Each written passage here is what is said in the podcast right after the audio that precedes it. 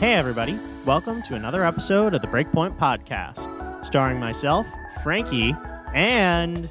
Special guest, part two, your girl, Arabelle Chaffee. What's up? yes. Um, I have a feeling that Arabelle would be will start becoming more than just a special guest. Um, seeing the reaction that has come about from her first guest appearance, and now filling in for uh, Marcus on this week's episode. So you're more than a special guest now. You are actually um, a, a fill-in guest host. Um, so so you've upgraded. You're you're getting a promotion. I'm honored. Um, yeah, it's too bad Marcus couldn't join. Marcus is living the life of the rich and famous, glamming it up in Greece, while you and I are slumming it in our finance day jobs. That's true. Um, as we all know, uh, my pecking order when it comes to my career is number one, uh, racket stringer, number two, tennis podcast host, and number three, of course, Wall Street. Um, that's that's the exact order. Everything else is just a side hustle. Um, anyway, so we wanted to do this podcast because it's been a whirlwind few days at the French Open. Uh, had some really fantastic matches. Uh, I think everything was going like according to plan, pretty smooth up until probably like Saturday or Sunday of this weekend when the round of 16 started. And then everything just blew up. and the draw is just like completely gone wide open. Um, I would say for the most part, our predictions were like fairly accurate, especially yours, Arabelle. Um, you had some really good call outs, especially on the dark horse that we'll get into. But, um, you know, I think I think everything that we said for the most part has happened outside of one particular person who who choked, but uh, we will get into that. But we have to start with, of course, what has definitely been the match of the tournament, if not the match of the year again, with these two meeting at Roland Garros. Novak versus Rafa, episode 59. And this time, Rafa was able to come back on top. So, Arabelle, what did you find to be most impressive about Rafa Nadal?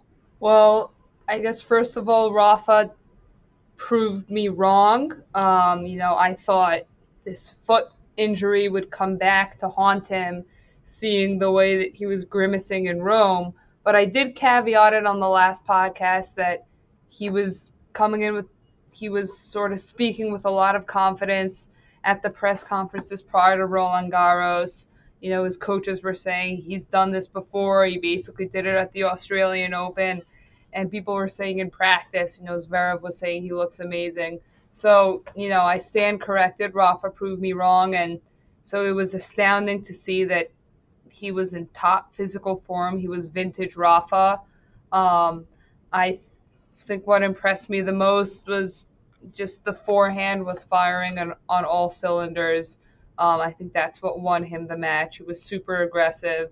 Um, and then at the end, it seemed to me like Novak couldn't match Rafa's offensive power and was also just running out of steam a little bit. And Rafa was just like in that sixth gear, uh, completely uninhibited. And it's pretty hard to stop him when he's in that state at Roland Garros. Yeah, no, I am all with you. Um, I would also like to highlight something that one of who, who was uh, our first first special guest, uh, Dylan Roberts, uh, he DM'd us uh, on Instagram. By the way, if you don't follow us, follow us at Breakpoint Podcast Seven. We're a good follow. We try. I try to keep it pretty engaged during the majors. But uh, Dylan replied to one of our posts and said that the most impressive part of Rafa's victory was the fact that he had to the stamina to come back and play that well after a brutal five set match against uh, FAA, which I completely agree with. And we're going to highlight FAA in a little bit, but yeah, I I think there were two things that Nadal was really doing better than Djokovic in this match. I think number one, um, obviously, as Arabelle just said, the forehand was just unbelievable. I mean, he in the first set, I think Rafa had 24 winners to eight unforced errors, which is just absurd. I mean, that's that's ridiculous numbers.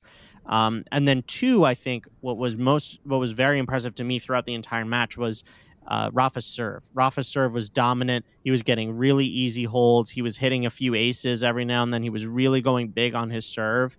And I think that that enabled him to really focus in on the Djokovic serve and try to break that as much as he could. But I mean, these two were just battling over and over again. There was a 20 minute like game, like, like that's ridiculous. Yes. I, I mean, it, it was a fantastic match as always between these two. Um, honestly, it's a shame that this was a quarterfinal and not a final, but uh, regardless, I think this this was a, a, fantastic match, another career defining victory for Rafa. This has definitely been sort of his season, and and it's really got me wondering now whether you know Novak had that chance last year to complete the grand the calendar year Mhm. Grand Slam. Maybe this is Rafa's year to to to try to take aim for that, right? Like I never even thought of that. Wow. yeah, I mean, maybe maybe this is his year. So I don't know. I, I think it's pretty crazy, but I also agree with you on the other point that you said that was surprising to me was that Rafa seemed to be the fresher player in the fourth set and Novak just ran out of gas, which which was really surprising to me because Novak's had a pretty easy run up uh, for the most part uh, through to to playing Rafa in the quarters. He didn't really struggle very much with Schwartzman. Obviously, didn't drop a set in Rome, so has been fairly easy for him.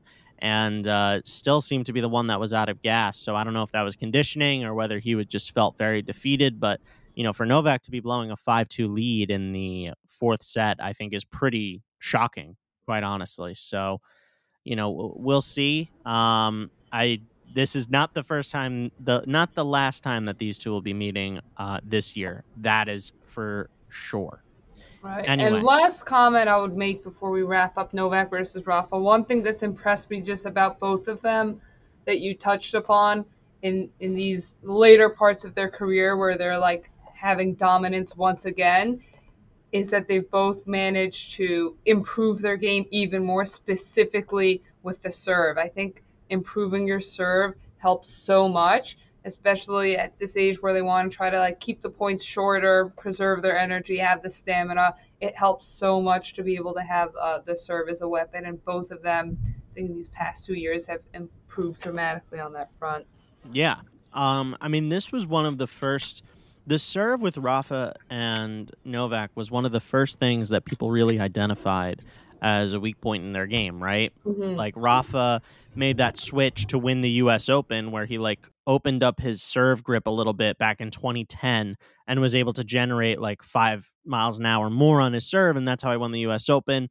Novak had a double faulting problem, pretty bad second serve. Cleaned that up a little bit and then within the past like 2 years I'd say to your point they've tried to improve it even more by really going after those plus ones as much as possible. And that's the reason why Novak hired Goran Ivanisevic in the first place to join his coaching staff was to help him improve that serve because they both identified it as the number one way to um, shorten points and extend their careers if they could have quick and easy service games. So I think that was that was very much on display. Um, so the next thing that we wrote down here, and this this one's to be all you, Arabelle, because you're the one that called it. Um, maybe not the Carlos Alcaraz one. That one I think we were all shocked by, but Stefano Tsitsipas goes down um, to Holger Rune, um, which uh, pretty convincingly, I might add, too. Really wasn't even very very competitive of a match. But um, you know, Tsitsipas almost lost in the first round to Lorenzo Musetti, which was something that I had predicted like could be a shaky match for him in that first round matchup, and it very much was up until Musetti just collapsed. Um, and then Steph goes down um, to Holger Rune, your boy, Arabelle. So tell us what what what did he do right? How did he how did he stop him? Well, So I was very impressed with Holger Rune this tournament. I think uh, sort of the positivity outweighed the maybe lack of maturity and allowed him to do really well. Um, I love to see him just having so much fun on the court, smiling, hitting his drop shots. Um, so I think Holger Rune was just super aggressive. Um, I think some of his his main weapons, besides for his forehand, are uh, the backhand down down the line. Uh, very trusty, very powerful, able to hit a lot of winners there.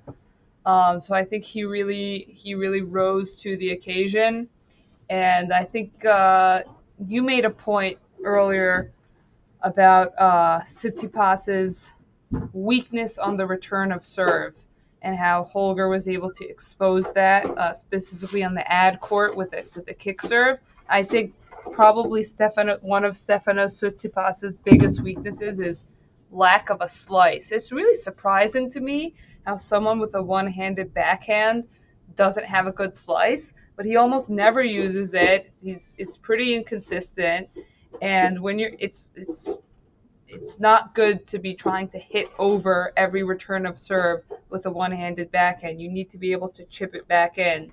Um, so if you can't do that, you're kind of screwed. So I think that was a, a big part of Rune's strategy. Yeah, I think I completely agree, and and I really do. I do think that Steph needs to work on the backhand slices, just at least a variety option on that side because this has now been three players in a row with Musetti, Alcaraz, and Holger that have all exposed him on that, specifically on that ad side of just doing a massive kick serve to that backhand and then just setting up the rest of the point. Um, that's how Alcaraz has basically dismantled Steph every time they've played. It's how Holger Rune won that mat won this match. It's how Lorenzo Musetti took two sets off of Steph like very convincingly. Um, it's something that he needs to address. It, he very clearly needs to fix it. Um, I think once he gets on the ground and he's able to just hit topspin backhands, I think he's actually fine. Uh, but you know, the the return is a really weak point, and he's just getting, he's just starting uh, so defensive right from the onset that it's making it very hard for him to break. Um, I owe Holger Rune an apology, and I will now be a fan of his, similar to my Casper Ruud fandom. Um, I am always happy when a player proves me wrong, and Holger Rune, 1 million percent proved me wrong. Um, he is the real deal. He's legit. Um, he's going to be a very, very, very good player for a long time. His backhand, I thought, was unreal. Absolutely lights out. Did not know that he had that shot in him like that. Um, the first serve is shaky, but like that, I think will come with age. Uh, but the second serve I thought was great. Returns, I love his returns. I thought he was super aggressive, um, willing to take chances, uh, and was just very pleasurable to watch. Even in this match that he unfortunately just lost to Casper Ruud, um, he was going for it. He was stepping up in the uh, to the baseline to try to return some of Casper Ruud's uh, serves, take time away from him and uh, you know thinking tactically and deeply and and that's what I really look for in a player and and he did that so um, full credit to him this is an outstanding result he's going to have a really good season and and I think he's definitely a contender for most improved um, for sure. So that was awesome. The other big upset was Carlos Alcaraz and I shouldn't say it was a big upset he lost to Zverev who was the number 3 seed at this whole thing but Alcaraz did lose to uh, Sasha Zverev and, you know, John McEnroe said that this was the first time that Alcaraz has looked like he's 19 years old this entire season. And I would have to agree with him. Um, I think the three out of five is just a different sort of ball game for Alcaraz. This was very sort of reminiscent of his loss to Matteo Berrettini at the Australian Open, where it was just like at these critical moments, like Alcaraz just didn't quite have it in the same way that he does in a two out of three set match. Um, and I wonder if that's just like he's not used to the three out of five conditioning yet. Um, that like Zverev and the these other guys are. So, you know, uh, but regardless, Alcaraz is 19. I think all of us got a little bit carried away in thinking that he would potentially win this. Um, neither one of us predicted that he would win it. We both thought that he would lose to Rafa or or Novak, whoever got through. But, um, you know, Alcaraz, this is a great result he should move on to Wimbledon. He should be happy. Maybe take some time off also because he looks like he's really tired out there. Um, but what but what did you see from Zverev um, that made him be able to you know overtake Alcaraz? Yeah, I mean, I was going to ask you the same question because it seemed like uh, Alcaraz kind of wiped the floor with Zverev um, in the last tournament where they played. But I think, honestly, I think Zverev was kind of peaking in this match. Um, in their last match, he didn't play so well. Like his Achilles heel is usually the um, the second serve. Um, that wasn't a problem this match. Um, then I think Zverev's other weakness, usually that people can expose, is even though he has this really big first serve, he has this interesting style of play where he has a big first serve, but then he plays a, kind of conservatively from the baseline. Um, with with his uh, ground strokes. But I think in this match he was trying to take it to Alcaraz a little bit more, um, being more aggressive on those ground strokes. And at the end of the day, I mean, I said this before. I think it's such a great asset to uh, be able to hit winners off of both wings, forehand and backhand. And I think that's something both uh, Alcaraz and Zverev have. And maybe perhaps one thing Zverev used to his advantage is just kind of his height, you know, being able to like absorb the spin and pace of Alcaraz from his pure height, stepping into the ball a little bit more. Um, yeah, what, what are your thoughts? Yeah, I'm I'm fully with you. I think that Zverev made a couple of very smart tactical adjustments um, that Alcaraz just did not see coming. I think that Zverev one just served well, right? And whenever Zverev serves well, he's tough to beat. So that's number one. Uh, number two, I think Zverev said, "You may have a good backhand, even great backhand, but I've got one of the best backhands on the tour, if not ever." And I think Zverev really tried to focus the rallies on that wing uh, of the ground strokes um, and limit his time. And I think Zverev tried to move up a little bit more because he realized, like you said, that, you know, Zverev is six six. If the ball bounces high on him, that's probably going to be like mid height for him. It's not really that much of a problem. Whereas for Alcaraz being, you know, maybe six feet, um, that's going to be a tougher shot for him to hit. So I think that a couple that those were probably the main drivers as to why Zverev was able to win this match. Um, but yeah, I think it's very clear that Zverev took that loss. Um, I believe it was in um, in Madrid. Madrid. Um, okay. Yeah, that he got whooped too. He took that loss in Madrid, went back to the drawing board and looked at it and made tactical adjustments to ensure that that wouldn't happen again. And you know, the second the draw came out, he probably had this this this game plan ready to go. They were clearly game planning for Alcaraz and fully expecting him to be there, and and it paid off for him. Um, you know, I also just to get back to the serve a little bit. Um, yeah, Zverev serve really odd. Good first serve, crappy second serve, but when he can hit the second serve in, it, it works. Um, Alcaraz, I think, and this is something that you wrote down here. Um, I, I do think that Alcaraz has a good first serve in terms of velocity and speed. It can get up to like 137 miles an hour, which is great. But um, I think he needs a little bit more variety on it. I would He's like not to averaging up to uh, 130 though, he can, right? He's he can hit it up to that that high, Yeah. that hard. But Uh-huh. I think what he needs also is just variety. Like I'd like to see him. Like I think Carlos plays his best when he's slicing the ball on the deuce side and like coming up to net for a serve and volley, like doing things to like shake it up.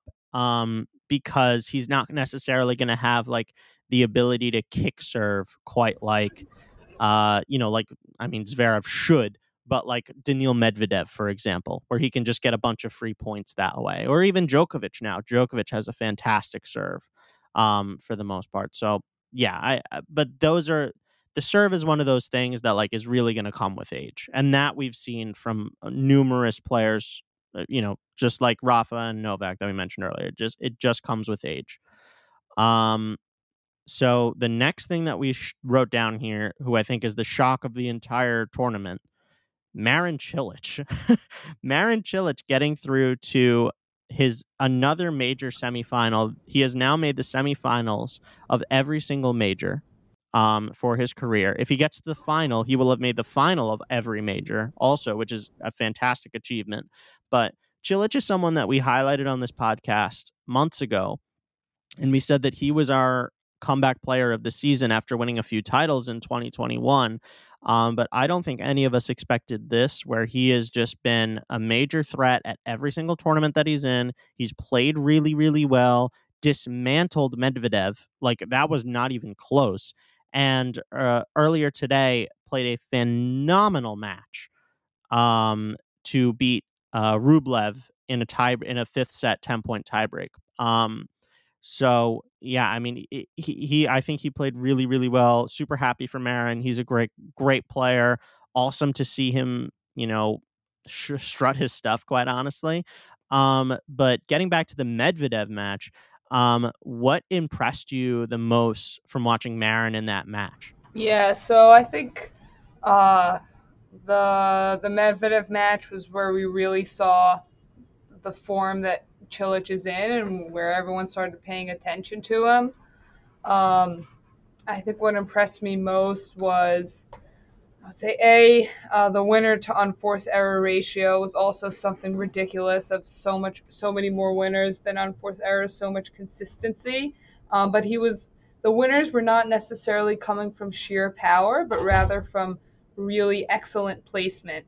He was really um, moving Medvedev around the court very well, taking advantage of Medvedev's court position, he's standing super far behind the baseline, you know, hitting some drop shots here and there, coming to net.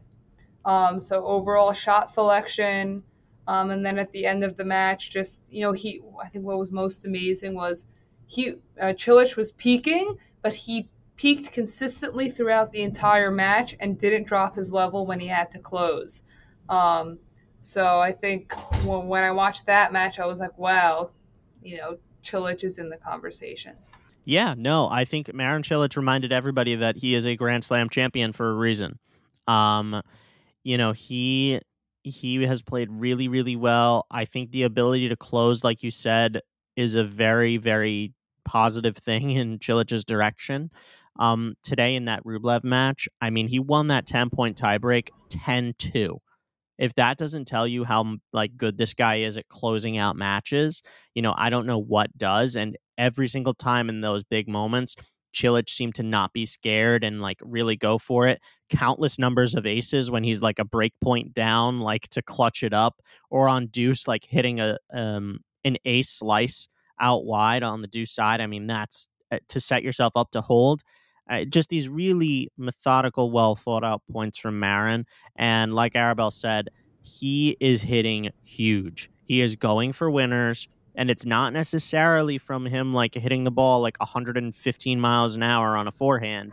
It's more of hitting it like 85 miles an hour in the corner over and over and over again. And, you know, again, another point that Arabelle makes very constantly Cilic can do it off both right. wings. He's got a great backhand, good forehand, so like he can he can hurt you from both wings. And he was abusing Rublev's backhand today. That was, mm-hmm. I mean, uh, yeah, he was he was just going right after that all all day long. So um, I'm excited to see what what what happens in that Cilic and Ruud match. I think that's going to be a very very interesting one. Um, now getting back to Rafa, the match before he played Djokovic, he played Felix Auger Aliassime, FAA, and almost lost. Went to a fifth set. FAA, I think, played his best match ever on clay. Um, and FAA has had some sneaky good results on clay so far this year. Uh, you know, maybe that relationship with Uncle Tony is starting to bear some fruits on the dirt. Um, you know, is just really quickly, do you think that FAA is a is a guy that can win a grand slam because I think that's something that we've always struggled on this podcast to really hone in on is what is FAA's trajectory? Is he just like uh, you know, a top 10 player that like never really competes for a grand slam, but like, you know, maybe he'll make a final or something like that? Um, or is he a guy that like he should be winning a grand slam one day? I will say an anecdote about FAA. So my little brother Damien, just like you, Frankie, was a ball boy at the U.S. Open for many years, um, up until I think uh, maybe three years ago was the last time he did it, or two years ago. And so I asked him, like Damien, you know, of all these next gen players that you've seen up close and play, like who is your favorite? And he told me from many years ago, Felix Auger-Aliassime. It seemed this guy's it. He's so freaking good. I've watched him live. He's so talented. Um, and I think when you watch him, you can really see that. Um, his strokes are really beautiful, satisfying to watch. Um, when he's in the zone, he, he's just unbelievable. But I think his performance so far, generally across tournaments, has been kind of streaky. You know, he has these like hot shot results here and there in this tournament and that tournament. Um, for a while, he hadn't even won a single title. Like he was in the conversation, and he he didn't even have like one title to his name. He was in a bunch of finals. Oh for nine. Oh for nine, yeah. baby. Let's go. Ridiculous. So I don't know. Um, I, I don't know how long it's gonna take for him to come of age. I mean, for someone like Dominic Thiem, it took a pretty long time. So maybe we just have to be patient. But at the same time, then you see someone like Alcaraz, and you're like, this guy's got it, and he's got it now. And it almost makes you think, like, is it kind of binary? Do you either have it or not? I'm not sure. Yeah, I'm I'm I'm with you. I, I think it's really hard to project him. The one thing that I will say about FAA is that his best results have come in majors. He's getting to major right. quarterfinals and semifinals, and like it's really in the Masters 1000s that he seems to kind of like really struggle, which I guess is a good thing. Like you'd rather be good in the majors, and FAA has been very good in the majors, so you got to give that to him.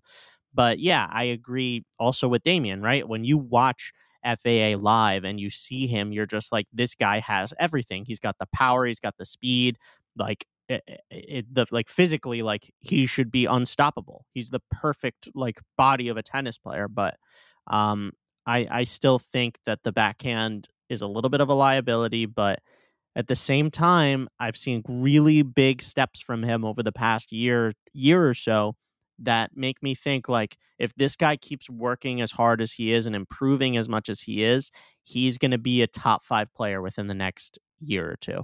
And I, I, I will give him that. I do think that will be the case. So, you know, we'll, we'll see. He just needs one hot streak in a major, and I think he'll have one. So I don't know which one, but I think he will get one. Um, all right.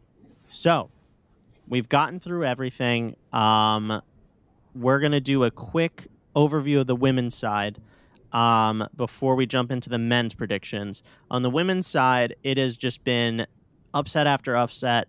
Barbara Krejcikova goes down on day one, the number two seed, defending French Open champion. Um, Iga Swiatek also almost went down to Zhang of China, which was kind of crazy that that happened. Um, but Iga was able to come back and, and promptly take care of her. She then won this morning against Jessica Pegula, who also had a great tournament and will enter the top 10. Um, but on the women's side, it looks pretty clear that Iga is the runaway favorite. Um, I believe she plays Kasatkina next.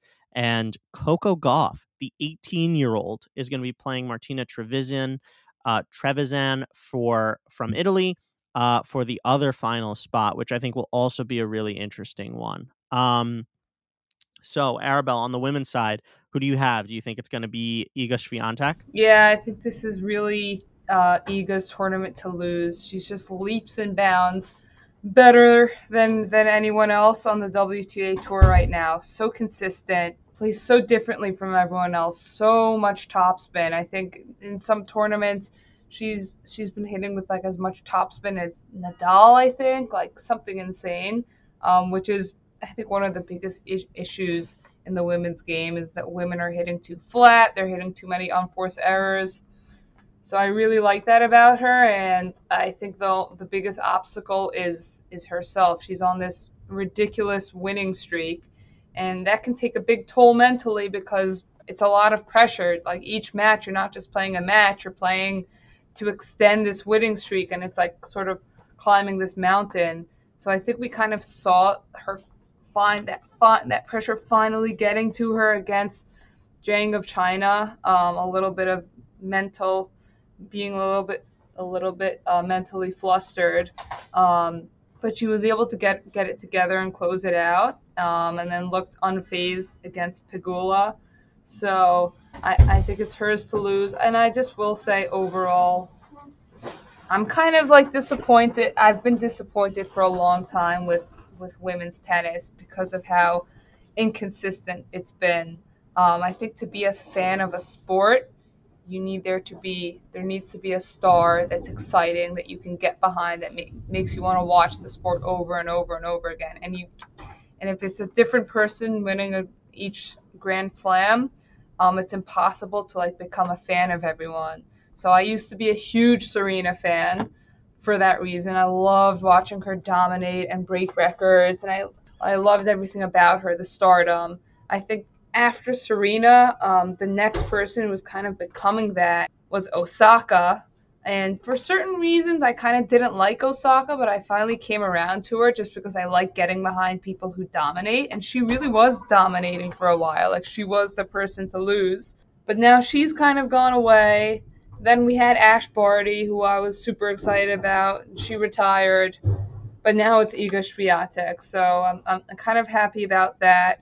Um, I wish she this has nothing to do with tennis, but I wish you were a little bit more exciting. Like I don't know if I'm gonna be like pounding the table screaming like I was for Serena about Iga Swiatek, but um, the numbers don't lie. She's unbelievable. I think she's here to stay. That's all her. Yeah, yeah, I'm with you. I think Iga, Iga is not. Iga is very much like more in the Rafa mold, like. Mm-hmm you know very focused right. and, and concentrated not necessarily as like extroverted as somebody like serena. So right. yeah i can totally see that. Um yeah i do think it's it's Iga's to lose. Um i think it's Iga's to lose. Um i do think that if coco Gauff does make that final that's an, a tremendous accomplishment for her. Um to make her first major final at 18 that's that's awesome. And on clay too which is really even more impressive. So Shout out to Coco Gauff for doing that. Um, but it is, I think it's Iga's to lose. And, and the only person that could beat her is herself if she succumbs to the pressure of, of the winning streak. But I think she and what has separated her from everybody else is that she has handled being the number one player in the world like a champ. She wants it. She embraces it. She almost likes this pressure. I think losing that set to Zhang was huge for her because that was even a little bit of a relief off her back. Um, you know, now I think I think uh, Iga is going to be is going to be very very hard to beat. Um, so finally, on the men's side, uh, we'll do some quick predictions. Um, I will say that Casper Ruud will end up beating uh, Marin Cilic in that one semifinal. Uh, in semifinal number two, Rafa versus Zverev. Um, I don't think that you can bet against Rafa at this point, and in a Rafa Ruud final, um, I will go with Rafa Nadal uh, winning there. My one caveat is that I do think that matchup wise, Zverev is kind of a good matchup for Nadal um, because Rafa's big, heavy topspin forehand goes right into like the power spot of Zverev's backhand. So I do think that could be a little troublesome because on those balls where Djokovic may have to like one leg hop it to hit that backhand, Zverev is just going to be able to leverage himself and really just pound the ball down the line if he wants to. Um, I think the match is going to be decided on serve. Is Zverev's serve going to be good, or is he going to have like 10 double faults? In, is Rafa going to be serving lights out um, like he did against Novak? Because then he becomes pretty much impossible to beat. But I think it's Rafa's tournament to lose now.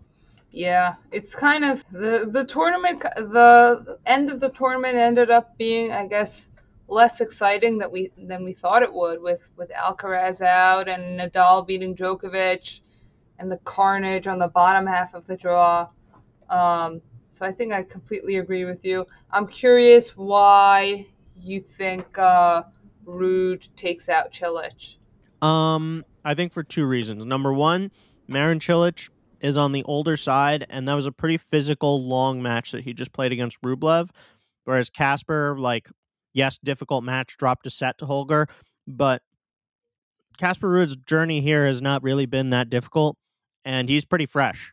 And um, you know, so I would I would say that fitness wise, probably going to be a big edge for Casper Ruud. Um, and generally, I, I don't know. I just think Casper Ruud is so, so solid um, that it's going to take a really special performance from Marin Cilic to beat him. Um, Marin's not going to be able to just pound the backhand over and over again and, you know, hope for the best. Um, Casper Ruud's backhand is pretty decent. It's a little spinny, but it's decent. And uh, not only that, Ruud has the quickness and fitness to run around that and absolutely start whacking some forehands when he needs to. So um, that that I think is the the main reason why. Awesome.